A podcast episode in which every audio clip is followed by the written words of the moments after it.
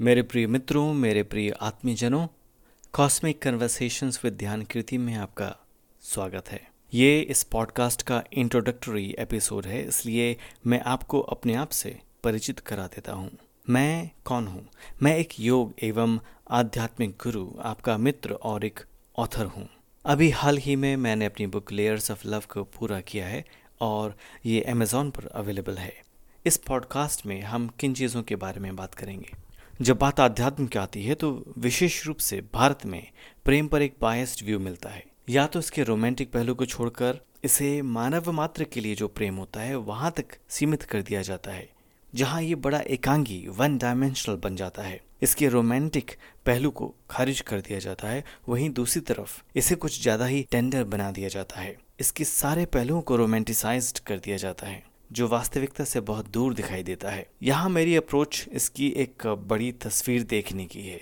आपको इसके सारे पहलुओं से अवगत कराने की है, जहाँ पर प्रेम अपने सभी आयामों के साथ, अपनी पूरी खूबसूरती के साथ खिलता हुआ नज़र आता है। वहीं इसका जो दूसरा पहलू है, जो उतना प्लेजेंट नहीं है या कहें कि दुखद है, क्योंकि प्रेम में दुख तो आना ही है, दुख तो अपरिहार्य है तो उसके बारे में भी मैंने बात की है। तो ये तो बात होगी मेरी प्रेम को लेकर अप्रोच की और जिसके बारे में मैंने लेयर्स ऑफ़ लव अपनी बुक में बात की है, हम कहीं कहीं आने वाले एपिसोड्स में लेयर्स ऑफ़ लव या प्रेम पर बात क्या करेंगे। इसके अलावा हम और किन चीज़ों पर बात करेंगे? तो यहाँ पर मैं आपको स्पष्ट कर देना चाहता हूँ कि यहाँ पर हम जीवन के वास्तविक सत्यों की बात करेंगे। उन सत्यों की बात करेंगे जो मानवीय जीवन में बड़े ही महत्वपूर्ण हैं। और यहाँ पर मैं आपको एक यकीन दिलाना चाहता हूँ, विश्वास दिलाना चाहता हूँ कि जो कुछ भी आप सुनेंगे, वो घिसा पिटा नहीं सुनेंगे, क्योंकि मैं यहाँ पर अनकम्प्रोमाइज ट्रुथ ही आपसे कहने आया हूँ।